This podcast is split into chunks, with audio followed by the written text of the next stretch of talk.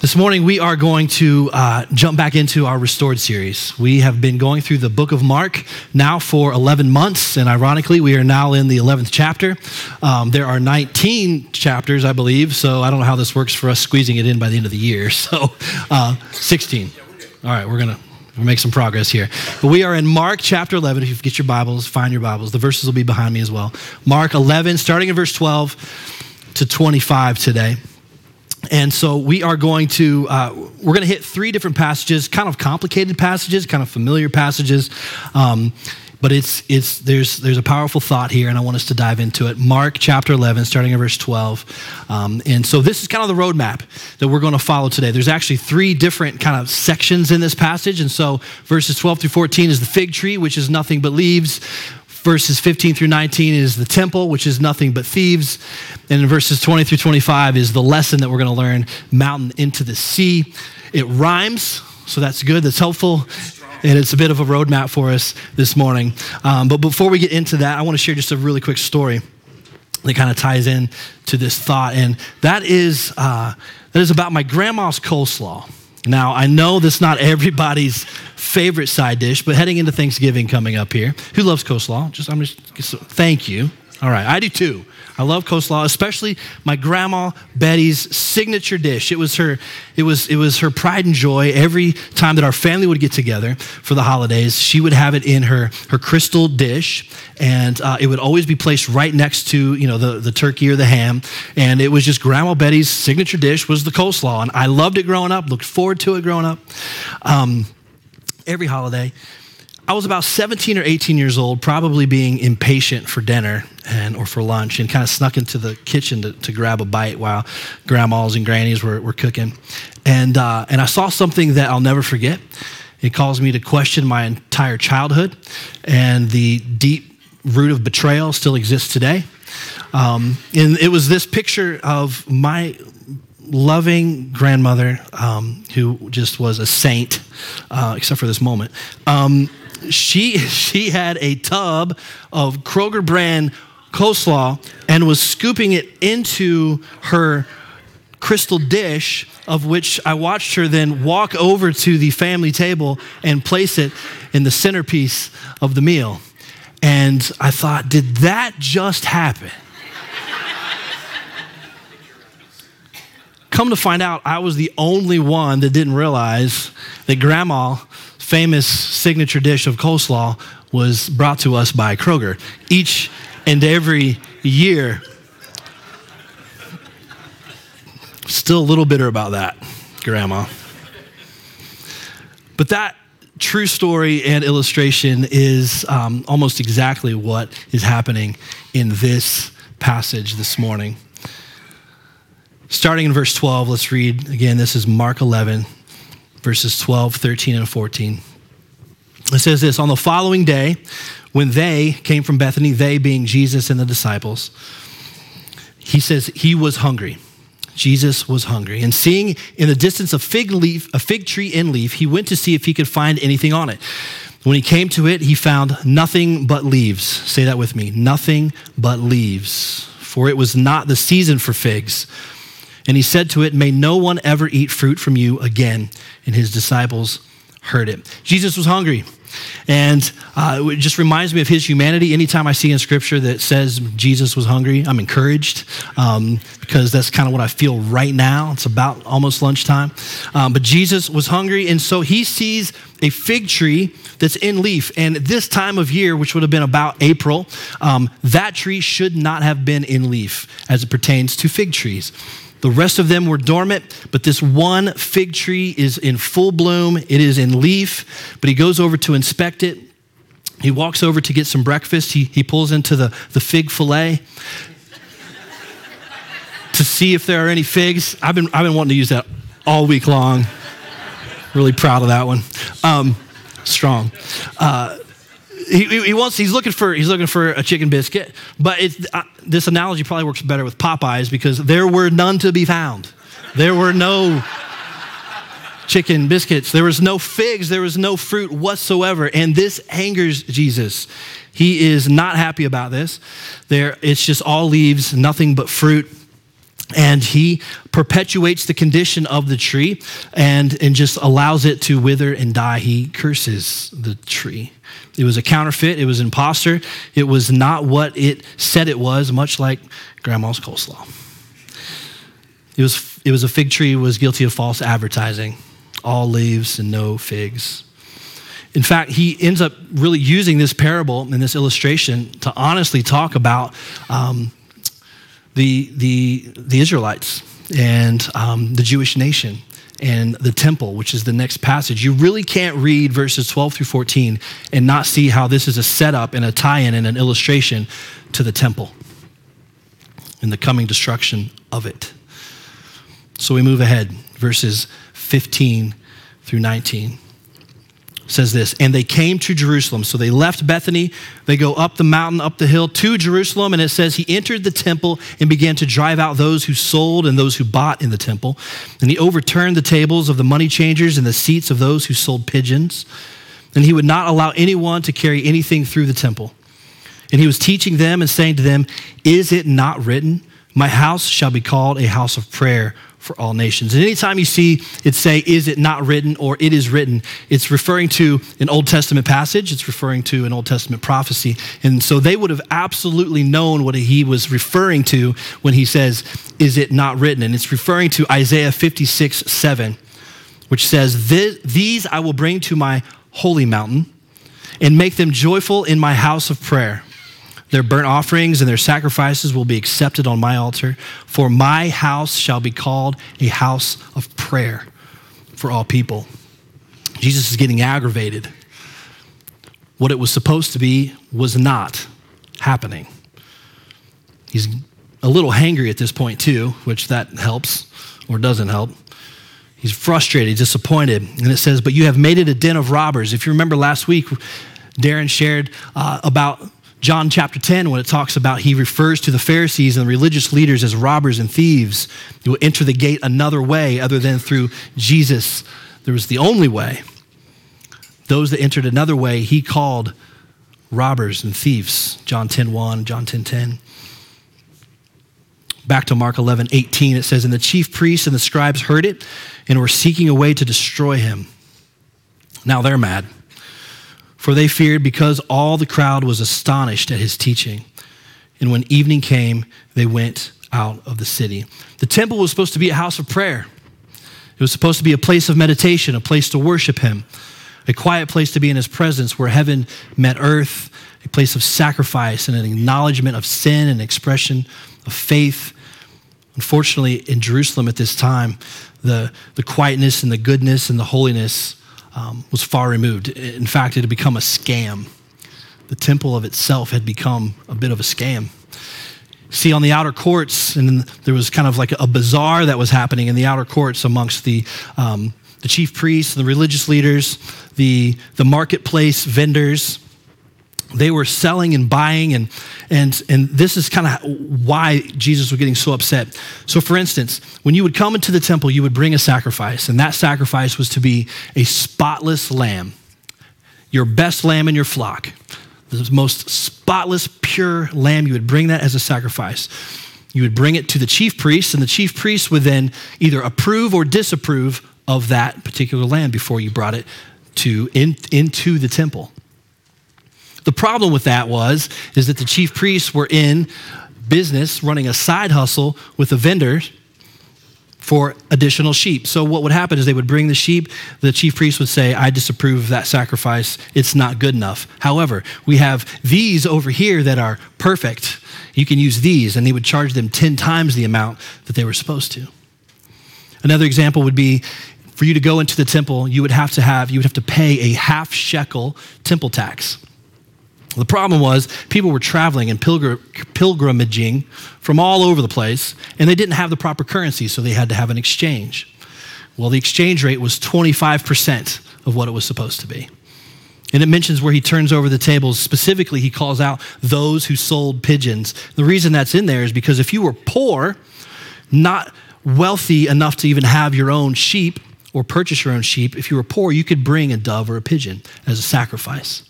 And if you didn't even have your own dove or pigeon, you could purchase a dove or a pigeon conveniently at the temple for 40 times the going rate. This made Jesus furious. This is a picture of righteously angry Jesus. He had an absolutely enough of that. He drove them out, turned over their tables, he stopped everything, and in fact, it says he was teaching them, My house shall be called a house of prayer. He cleansed the temple in the same way he cursed the fig tree.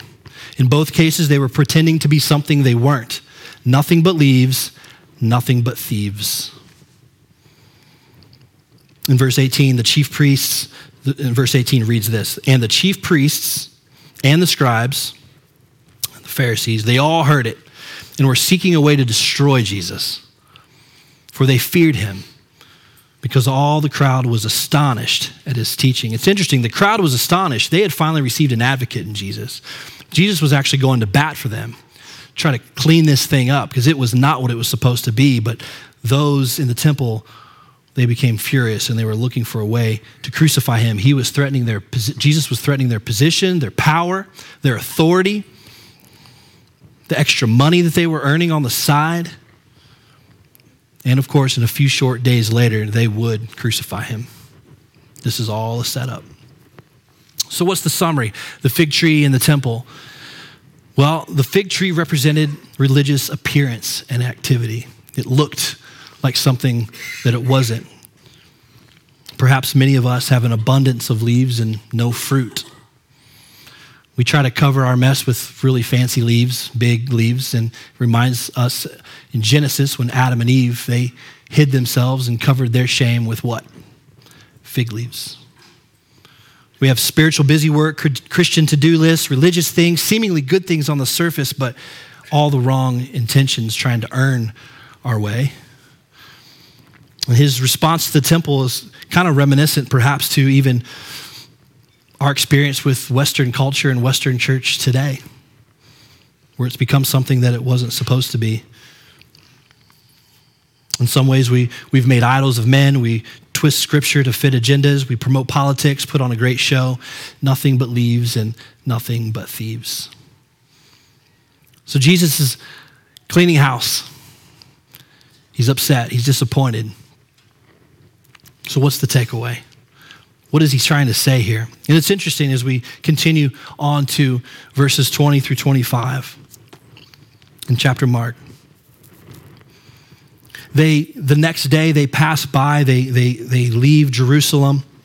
They're going back through Bethany and they pass by the fig tree, the withered fig tree. It says, And they passed by in the morning and they saw the fig tree withered away to its roots. And Peter, remembered and said to him, said to Jesus, Rabbi, look, the fig tree you cursed has withered, as if he was surprised that that happened. Verse 22 And Jesus answered them, Have faith in God. Truly I say to you, whoever says to this mountain, Be taken up and thrown into the sea, and does not doubt in his heart, but believes that what he says will come to pass, it will be done for him.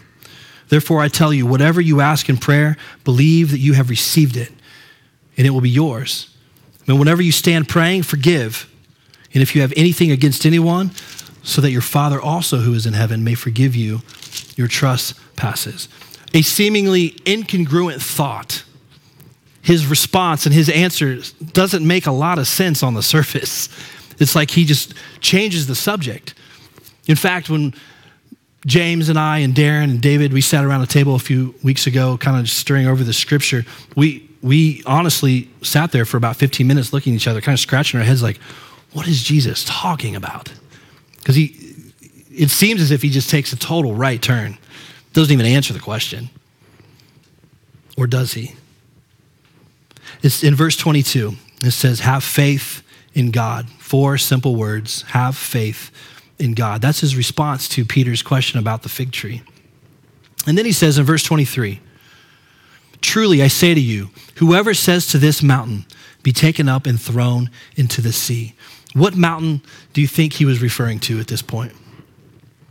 Where had they just left? In the context of this passage and with his impassioned plea to rid themselves of their religion, to cleanse the temple, could he actually be referring to the Temple Mount? The idea of tossing man's version of corrupt religion aside, a works-based religion of doing things and the dog and pony show and living up to this law, of course, was also uh, given to Moses on a mountain. Adding and subtracting from it and reminding us to put our faith in God as the only way, the truth, and the life. That all the sacrificing and the bloodshed of the temple would no longer need, be needed for forgiveness. He would be the sacrifice, the final sacrifice. He was so upset that, what, that his house became something that it was not supposed to be. The corruption, the, um, the exploitation of the church and the temple and religious leaders, all of it would just be cast into the sea. And he's just reminding Peter and reminding his disciples to put your faith not in those things, but in me and even perhaps another layer deeper. The Temple Mount was actually, anybody know the name of that mountain? Mount Moriah. Do we know what happened at Mount Moriah? Mount Moriah was where Abraham, out of obedience to the Lord, was asked to bring his one and only son, Isaac, up to the top of that mountain. And through his faithfulness, through Abraham's incredible faithfulness to, to even try to attempt that, God arrives and provides a way. And here we are years later where the Lord is saying, I am going to be, because of your faithfulness, I'm going to be faithful and provide a way on the same mountain. It's incredible. It's interesting that he is talking to Peter about this because who would Peter become? Peter would become the rock in which his new church would be built upon. He came to restore the temple, restore the church. And we get a glimpse of what this church looks like in the next few years in Acts 2:42, famous verse 42 through 44. It says, "And they devoted themselves to the apostles' teaching and fellowship, to the breaking of bread, and the prayers. My, my house will be a house of prayer." And all came upon every soul, and many wonders and signs were being done through the apostles. And all who believed, all who put their faith in Christ, all who trusted in him, had all things in common. That is what the church was supposed to look like all along, not this other thing that it became. James Boyd shared this quote a few weeks ago um, as we dove into the first part of chapter 11. It's by N.T. Wright. I want you to think on this this morning. It says, The longer you look at Jesus, the more you will want to serve him in his world. That is, of course, if it's the real Jesus you're looking at. Plenty of people in the church and outside it have made up a Jesus for themselves and have found that this invented character makes few real demands on them. He makes them feel happy from time to time, but doesn't challenge them doesn't suggest that they get up and do something about the plight of the world, which is, of course, what the real Jesus had an uncomfortable habit of doing. He came to cleanse the temple, and he's coming this morning to perhaps just cleanse your heart, ask you to check your heart, and ask the question what part of religion are you holding on to? Are you still climbing the mountain that he already climbed on your behalf? You can find comfort in the fact that He's already done it. You don't have to work your way. You don't have to, the song we just sang, to earn your way. His reckless love was for you. He invites us to simply believe. Put your faith in God, is what it says. That's it. Nothing else. You know, it's interesting. Um, we all have to have our moment where we do that in our life. I was I was kind of born into the church. I've been in the church since I was in diapers, literally.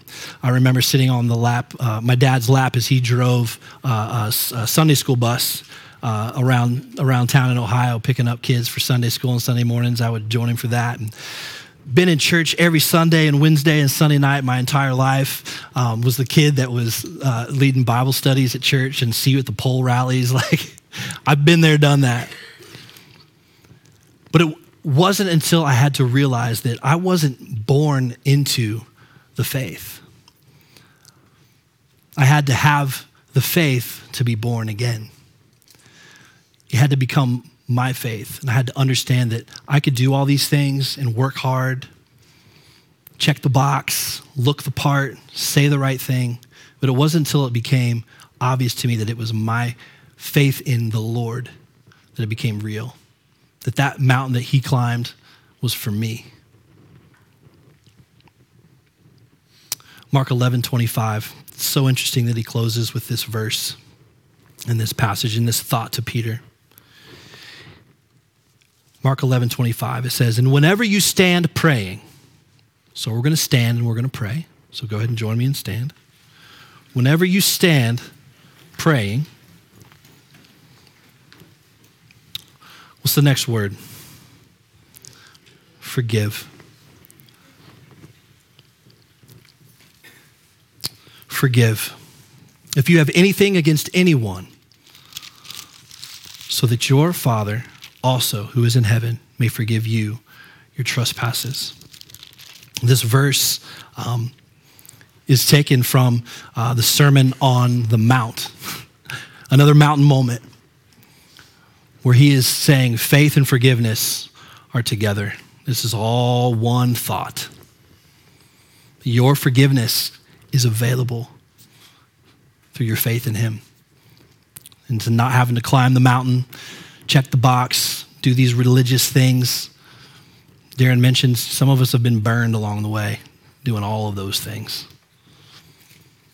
We can give it over to the Lord and put our faith in Him, forgive and be forgiven. Let's pray this morning. God, it says in your word that your house shall become a house of prayer. Lord, forgive us for adding to it, for subtracting from that, for making it something it's not supposed to be. Lord, forgive us. Lord, that we would come to you with clean hands, pure hearts, Lord, that we would seek your face, Lord, that we would recognize you as our Savior, that the blood of your Son was enough, Lord, that you died the death for us. You were the spotless lamb. Lord, but then you arose. You defeated death. Lord, we thank you for. Um, we thank you for that sacrifice. We thank you for tossing the mountain aside, allowing us to rest in you, to put our faith in you. Lord, help us to forgive as you have so greatly forgiven each and every one of us. To put our faith in you. God, even this week as we stumble through, help us to be reminded to put our faith in you. Not of not that we try to earn it or try to work harder or do better for the sake of just doing better, but that we would do it in response to your love through the good news of the gospel of your son. We thank you for your word, how it speaks to us, how it transforms us. Lord, help us to live in your word. Lord, thank you for the model of the, the church. Lord, that we would break bread together, we would fellowship, that we would sing songs, that we would serve others, that we would have these things in common. We would see great things happen in this church, in our church family, in this community. Thank you for this time together. It's in your name we pray. Amen.